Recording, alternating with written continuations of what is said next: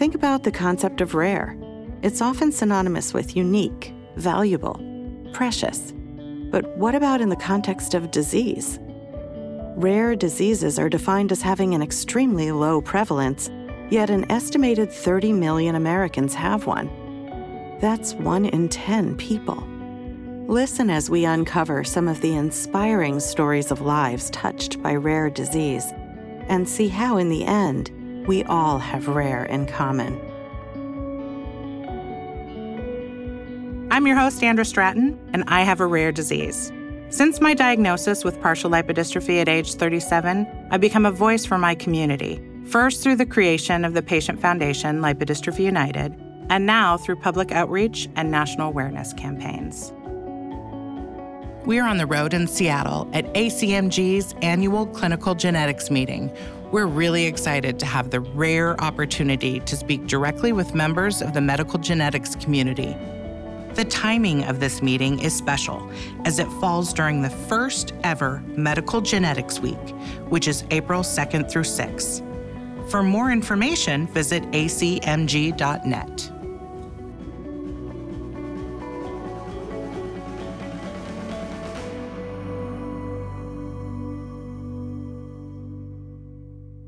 Hi there. Welcome to ACMG. I'm really excited to sit down with Toni and Susie. Toni, can you explain to me uh, who you are, why you're here, your title? Sure. My name is Toni Pollin. I am an associate professor at the University of Maryland School of Medicine. I am trained as a genetic counselor, and I also have a PhD in human genetics and I do a lot of research on um, understanding the genetic causes of diseases, especially diabetes, um, especially type 2 diabetes, and another group of diabetes that people may be less familiar with called monogenic diabetes, and specifically for monogenic diabetes, trying to find the best way to see that patients get um, the correct diagnosis and treatment for those conditions. Before I introduce Susie, can you give us a definition of what, what does monogenic mean?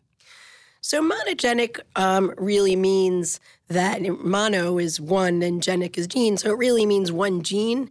And the term is used to kind of distinguish um, conditions that are very, very genetic, with one variant and one gene being responsible for for most of what you're seeing as the disease. Okay. Um, which is which is it's it's I say contrast, but it's really at the end of a spectrum from polygenic. So most of what happens to us in health and disease is related in some way to our genes, but it's related in a complex way usually. So it's a combination of variation. and that would be poly. Genes. And poly that's being polygenic. Yeah. Also sometimes called complex or multifactorial. But um, that yeah, and then and that's also genetic, but it's harder to to tease out the genetic component. Does polygenic refer to maybe mutations or variants on multiple genes then? Exactly. It means that there's there's variants in multiple genes affecting you and they're all sort of having small small effects and they're important for your health. But the difference in what makes kind of monogenic um, diabetes and other monogenic uh, diseases something that's useful to focus on is because right now we're very good at using genetic testing to diagnose those diseases and use that information to get people um, the, the treatment that's most appropriate for that individual. Diagnosing the monogenic yes. diseases. Well, yes. Okay. Uh, Susie, hi. You want to introduce yourself and let us know uh, why you are attending here at ACMG? Sure. Uh, so I am Susie Perkowitz, and I am a patient living with monogenic diabetes. Uh, specifically, I am a MODY1, monogenic diabetic. And MODY, will you just spell that just so? M O D Y. It okay. stands for Maturity Onset Diabetes of the Young. Okay. So, um, yeah, I am a person living with monogenic diabetes, and having a correct diagnosis through genetic testing is really important to me. I know most people living with monogenic diabetes don't know they have it because they're misdiagnosed as type 1 diabetic or type 2. Okay. So we talked about, um, well, we didn't really talk about the difference uh, between monogenic and type 2, but what were you misdiagnosed as? Originally, when I was diagnosed, because of how I presented, they thought I was type 1, but I tested negative. So I was then assumed to be type 2. And I received the wrong treatment for nearly three years, and I got very sick on the wrong treatment. Increased insulin. Um, medication that just didn't work. So my blood sugars were out of control, and my diabetic retinopathy progressed very rapidly to severe, and now I'm fighting blindness. So it is really important. Uh, Toni, you want to?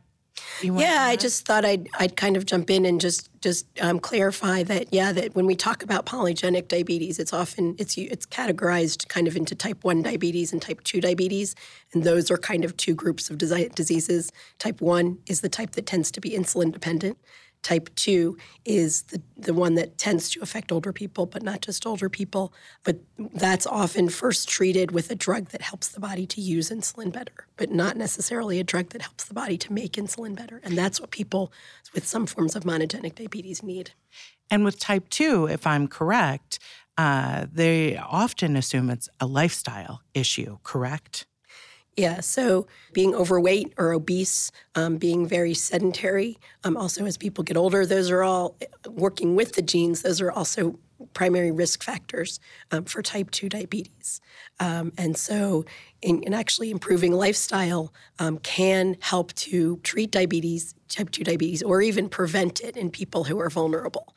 But, with, but they don't necessarily have a genetic variant. They will they will have kind of they have kind of a complex set of genetic variants influencing them, but it's because genetics and don't tell the whole story. Right. And lifestyle can make a difference. Whereas if you have a mon, many people with a monogenic form, lifestyle uh, will not um, will not will not prevent um, diabetes. And and Susie can can talk to you about that. I'm sure. Yeah. So how how were you diagnosed? You were so you were diagnosed as type one, and then it they realized, okay, not not that type two. Um, tell me about that experience. In addition to receiving the wrong treatment. So I was assumed to be type two, but I was an endurance runner. And when I was diagnosed, it was less than 24 hours after I had finished a 120 mile ultramarathon through the Rocky Mountains. Does that sound sedentary to you? no. So from the get go, the doctors were aware that I didn't fit the profile um, but they just didn't know what to do with it. Okay. Um, so that was the problem. So they just started treating me like a type 2 diabetic um, when I really needed that extra layer of support of genetic testing to get a correct diagnosis. And so, how did that happen finally? I kept getting sicker for three years. I didn't respond to the metformin at all because it's an insulin sensitizer. Correct. And I already was extremely sensitive to insulin. I just didn't make enough. Okay, so that's the mode. That's that's what's happening with that MODY. Yes, yes. I'm I'm the way I describe it as a diabetes advocate is that my problem is insulin insufficiency, which is more similar to type 1 diabetes. Exactly. So that's the type of help and support I needed from my treatment plan rather than something that was an insulin sensitizer. And that's why I got sick. So, three years later, how did they finally decide, let's do some genetic testing? My eyes were just getting so bad, and my A1C, which is a long term test of blood sugar ranges to see if you're in a healthy range mm-hmm. or not, um, was just getting worse and worse and just climbing up higher and higher. So, back home in Chicago, where I'm from, my medical system, North Shore, started a personalized medicine project. And I was one of the very first people tested uh, for monogenic diabetes, and I tested positive. And did your physician enroll you into that, or did you find it on your own? My endocrinologist within the system referred me to Dr. Liana Billings, who is a, uh, also an endocrinologist, but a specialist in monogenic diabetes, as well as genetic testing. And a, uh, I believe Dr. Pollin can tell me she's a actual counselor. Well, she's yeah. Actually, Dr. Billings um, is is an endocrinologist. She's a, she's a medical doctor. She also has done training, um, postdoctoral research training um, in in genetics. So, did you get a call? Did they call you in to tell you? How'd that go? They referred me into Dr. Billings. She sat with me for an hour, took a really interesting family history, and said it looked like I fit the bill. Okay. I went downstairs, got some blood work, and two months later, I had my diagnosis like magic. And how did that feel? I cried. I cried because I was on such a roller coaster for three years. I was trying everything my doctor said to do and nothing worked and I felt like a failure. And when I realized I just had the wrong information, yeah. Oh my gosh. Yeah. It just was life changing for me. I was within a few weeks, uh, I was on the right medication, and within hours, of taking the correct medication, my blood sugar came under control. Oh my God. So Hours. I have goosebumps, and, and I often get goosebumps in these stories, but I also have a I mean, one reason I love these conversations is um, I, I have a different disease state, it's lipodystrophy, but uh, my mutation, LMNA, is also part of the monogenic diabetes. Um, it, it would be one of those markers that that one would look at, and I cannot tell you how many times, um, with all of the hundreds of patients we have, it and they they even though they'll have a di- uh, diagnosis of lipodystrophy, people are still mistaking it as type 2 and not lipoatrophic diabetes. And the treatment, you know, the step therapy is not working. And the amount of guilt that individuals feel, um, especially when we talk about type 2 diabetes, right? So it's that like, well, you must not be compliant. You must, right? Yeah, yeah, that yeah that happens, and you know there's a number of different types. There's as as you said, some patients with monogenic diabetes turn out to have a lipodystrophy, but it takes that there hasn't been anybody that's recognized like that their fat distribution um, is Exactly. because the differences can be very subtle, um, and so that that's going to have implications for their treatment. Um, there are also people who find out incidentally that their blood glucose um, is is elevated, but they don't have any symptoms. But Exactly. because they found that out, because you know, like we we're very you know sensitive to numbers. They get asked to you know they get put on medication, and the medications actually doesn't work because there's this it's a di- it's a different type than Susie has. Some patients have a type called MODY two or glucokinase MODY. Um, where they're healthy and they're doing all the right things and they're young, um, but their glucose is high and nothing will touch it. And that's because they have a, a biochemical um, difference or abnormality where they just need to know the, what their treatment is is they just need to know that they have that so they won't keep trying to become like everybody else that they just their glucose is a little bit high um, so And it's not just about the diabetes. Yeah. I can see in your eyes, Susie. I mean, just the, Yeah. there's so many factors. And if that early diagnosis could have saved your eyes, right? But not only that, how about your emotions? Absolutely. It was such an emotional roller coaster. And it was so stressful because when you try so hard, you find out you have this terrible illness that's going to change your life and it's going to be a struggle. And then you do what your doctor says and it doesn't work. And you feel like you're failing and you're scared, you're terrified. And then your health is getting worse on top of it. And I hit a point where I was afraid to go to the doctor again.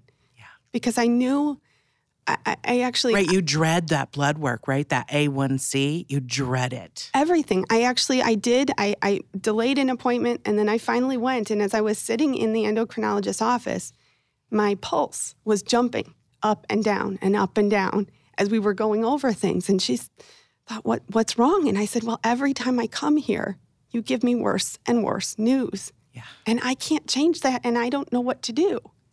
So having that diagnosis through the genetic testing, life changing. And that's why I became a diabetes advocate because I want all the others with monogenic diabetes out there who are misdiagnosed, who don't know it, to have the gift of a correct diagnosis so they can get that treatment that they need.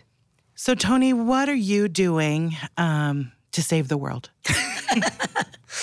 what are you doing to uh, increase uh, our knowledge around this genetic testing and and under, better understand the prevalence of this monogenic diabetes?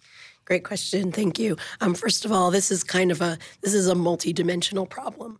Um, you know, when you when you when you get to the point where Susie is, it's like, wow, it was so simple. I got you know the genetic result.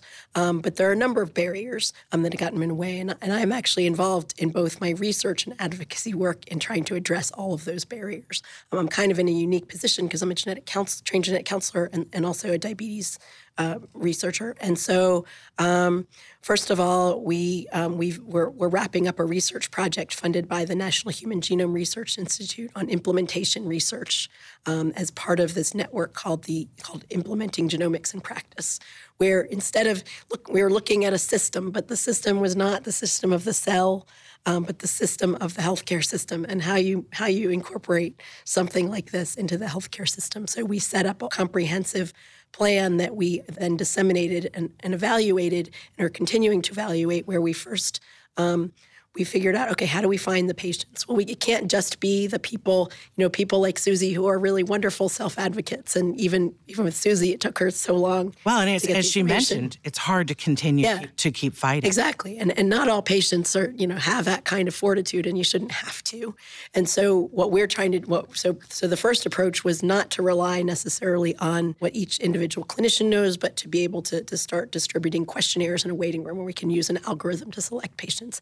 That's that's harder than it sounds because we're still kind of defining which patients these are. We don't, we're not yet smart enough. We're getting there. Um, but we used questionnaires. We also educated local providers, and we had we had different different types of settings we were evaluating this in. So we had an academic center, University of Maryland. We had a, a local um, suburban private practice clinic. We had a veteran affairs clinic, and then we had a, an integrated health system um, in Pennsylvania, the Geisinger um, medical system, where we were doing this, finding the patients and, who who just knew that they had diabetes, um, asking them questions um, like, you know, were you diagnosed? Were you do you have type two diabetes, but you were diagnosed before thirty? Because if that's the case, um, then you probably then you're very likely to have something monogenic. That's not that's unusual. Um, so we were looking for those kinds of unusual presentations, and then we um, another another so that was to address the issue of how you find the people. The next step is how do you diagnose the people. So um, testing up until now, until recently, has has been very expensive um, and very complex, um, and so we did, did testing ourselves in a laboratory we have at the University of Maryland called the Translational Genomics Lab, where we can transition uh, something from research to, to, to, to um, clinical. Okay. And so So is that a CLIA certified or not? It is. So you can then report yeah. well, and what we did for the most in order to be cost effective for a research project, we were doing kind of the, the, casting the wide net looking at you know 40 different genes on a research basis and then if we and then we then we would you have to manually look at you have to well, computationally and then manually look at the data to see if you have anything. And then if we find something, then we would confirm it on the CLIA component of the lab. And because you know it's much easier and cost effective because you know what you're looking yeah, you just have to sequence through that one segment of DNA. Yeah. And then I worked with, because they were part of the research team, to craft a report that was actually clinically useful, that actually said, would say something like, oh, this person has um, has a variant in HNF4 alpha. Um, they may they, they may benefit from taking sulfonylureas instead of, you know, whatever they were on, metformin or and, and so then what we would do, but that's even that's not enough. So then each patient who got a positive, re- well, if they if they got a, if they if they didn't get a result, then you know we would just say we didn't find anything, but that shouldn't keep you from testing because that's cl- research. But if we found something, it was just it was just like any clinical result, and so that result was disclosed to the patient by both a physician who could talk about how it would change their care and, and and the physician we happen to be work work with is Dr. Elizabeth Streeten, who's one of the a unique person who's doubly boarded in um, clinical genetics and, and adult endocrinology.